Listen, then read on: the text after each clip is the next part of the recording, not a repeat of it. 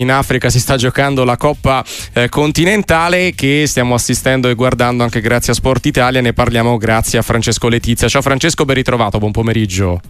Buon pomeriggio a tutti voi. Perché volendo intrecciare i temi della Coppa d'Africa e del campionato, in Algeria saranno tutti arrabbiati, ma Pioli sorride perché Ben Nasser lo ritrova prima del previsto. Ecco, questa eliminazione clamorosa ha fatto certamente rumore.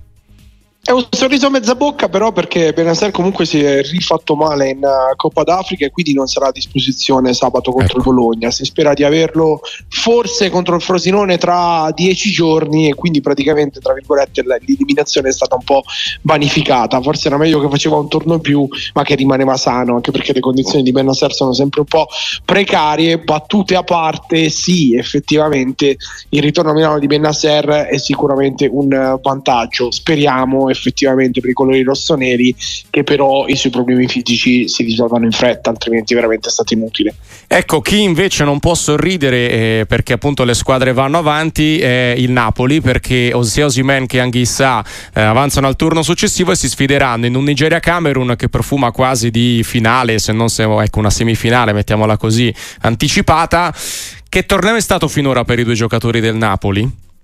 Beh, eh, finale semifinale no, perché il Camerun secondo me non è una squadra che può andare molto avanti e peraltro appunto sfidandosi l'uno contro l'altro uno dei due tornerà a casa.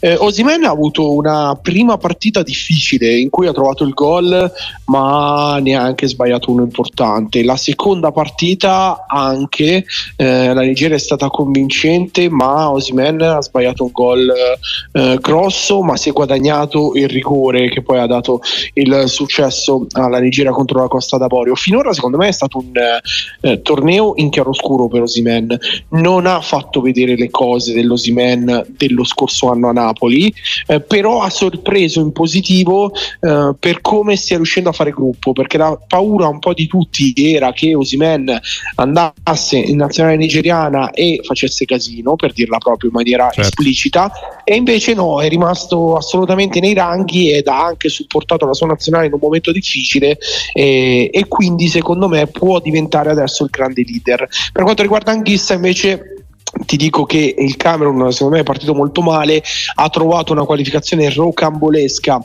nell'ultima partita eh, vinta contro il Gambia di cui lui è stato protagonista è il simbolo di questo Camerun ma di un Camerun veramente in decadenza è vero, è un Camerun che rispetto agli anni passati è tutt'altro che irresistibile. Ecco, restando in quella parte del tabellone eh, dove c'è pure il Marocco che se la vedrà col Sudafrica, e, ma io metterei l'accento soprattutto su Capoverde che se la vedrà con la Mauri- Mauritania. Ecco, Nigeria, Marocco, Capoverde, da questi tre esce una semifinalista oppure, non lo so, Angola e Namibia possono eh, sovvertire un po' il tutto tra quarti e semifinali? Come la vedi?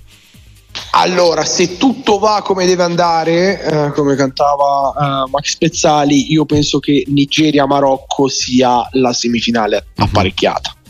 Uh, I pronostici dicono questo perché la Nigeria io non penso avrà grossi problemi con il Camerun, io penso che l'Angola non avrà grossi problemi contro la Namibia e Angola-Nigeria è una sfida a cui stare attenti Mm, dove però vedo la Nigeria assolutamente favorita. Per quanto riguarda il Marocco, io non penso avrà grosse difficoltà di sbarazzarsi dal Sudafrica e secondo me la favola Capoverde o Mauritania, perché io non sono sicuro che Capoverde passi sicuramente contro la Mauritania, però questa favola, quale delle due sia, penso che sia destinata a non darsi infrangere contro il Marocco. Ecco. Siamo con Francesco Letizia di Sport Italia per parlare della Coppa d'Africa. Nella parte bassa del tabellone c'è la Costa d'Avorio, padrona di casa che è stata ad un passo dall'eliminazione clamorosa, poi si è salvata e ora sfiderà il Senegal. È il classico, uh, la classica mano che ti riprende dal precipizio e che poi ti porta a fare una fase di eliminazione diretta da protagonista o la Costa d'Avorio vista finora ha poche speranze contro il Senegal chiamato a difendere il titolo? Dunque, se devo proprio essere sincero, è un po' il mio sogno che la Costa d'Avorio, non perché io parteggi per la Costa d'Avorio, ma insomma, noi a Sport Italia stiamo raccontando questa Coppa d'Africa e viviamo di questi sogni, no? Certo. E allora sarebbe una storia meravigliosa. La Costa d'Avorio a un passo dall'eliminazione, squadra di casa, lo ricordiamo, che poi invece quasi per sbaglio, grazie alla vittoria del Marocco di ieri, passa il turno, se la vede contro i campioni in carica del Senegal e da lì parte una cavalcata che l'ha messa nella parte sbagliata del tabellone ma che potrebbe diventare interessante. In realtà, io ti dico, eh, guardando il campo, la Costa d'Avorio in questo momento è in difficoltà. Peraltro, si è dimesso il CT Gassé che non ne sta indovinando una, e adesso c'è l'enigma: cosa faranno? Terranno il CT ad interim, eh, proveranno a riconvincere Gassé per finire il torneo, ne prenderanno un altro torneo in corso. Ci sono veramente 48 ore per decidere questo. E poi l'avversario è molto forte perché il Senegal, secondo me, è la squadra che ha convinto di più, è la squadra che, secondo me, in questo momento è la grande favorita del torneo. Però c'è da dire che comunque la Costa d'Avorio individualità ce l'ha. Non conto tanto sul fattore pubblico per un semplice motivo. Tutto era apparecchiato affinché la Costa d'Avorio finisse nella parte alta del tabellone, quella che gioca da Bijan. La Costa d'Avorio invece, passando per sbaglio come terza del girone, è finita nella parte bassa, dove si gioca a Yamasukro, dove si gioca San Pedro, quindi stadi piccoli che per quanto li puoi riempire non hanno l'effetto dell'Olimpico di Abidjan e quindi sì ci sarà il fattore, sarà il fattore campo però un po' come se Italia 90 l'Italia invece di finire a Roma e a Napoli fosse finita in campi di provincia, ok? Sì, sì, no, l'effetto, l'effetto, è assolutamente quello.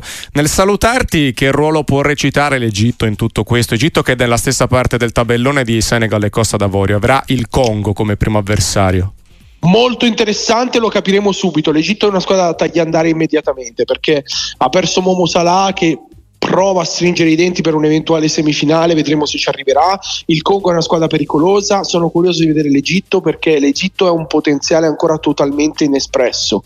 Uh, tutto mi farebbe pensare che pronostico alla mano pos- l'Egitto possa fare strada però occhio al Congo, ecco.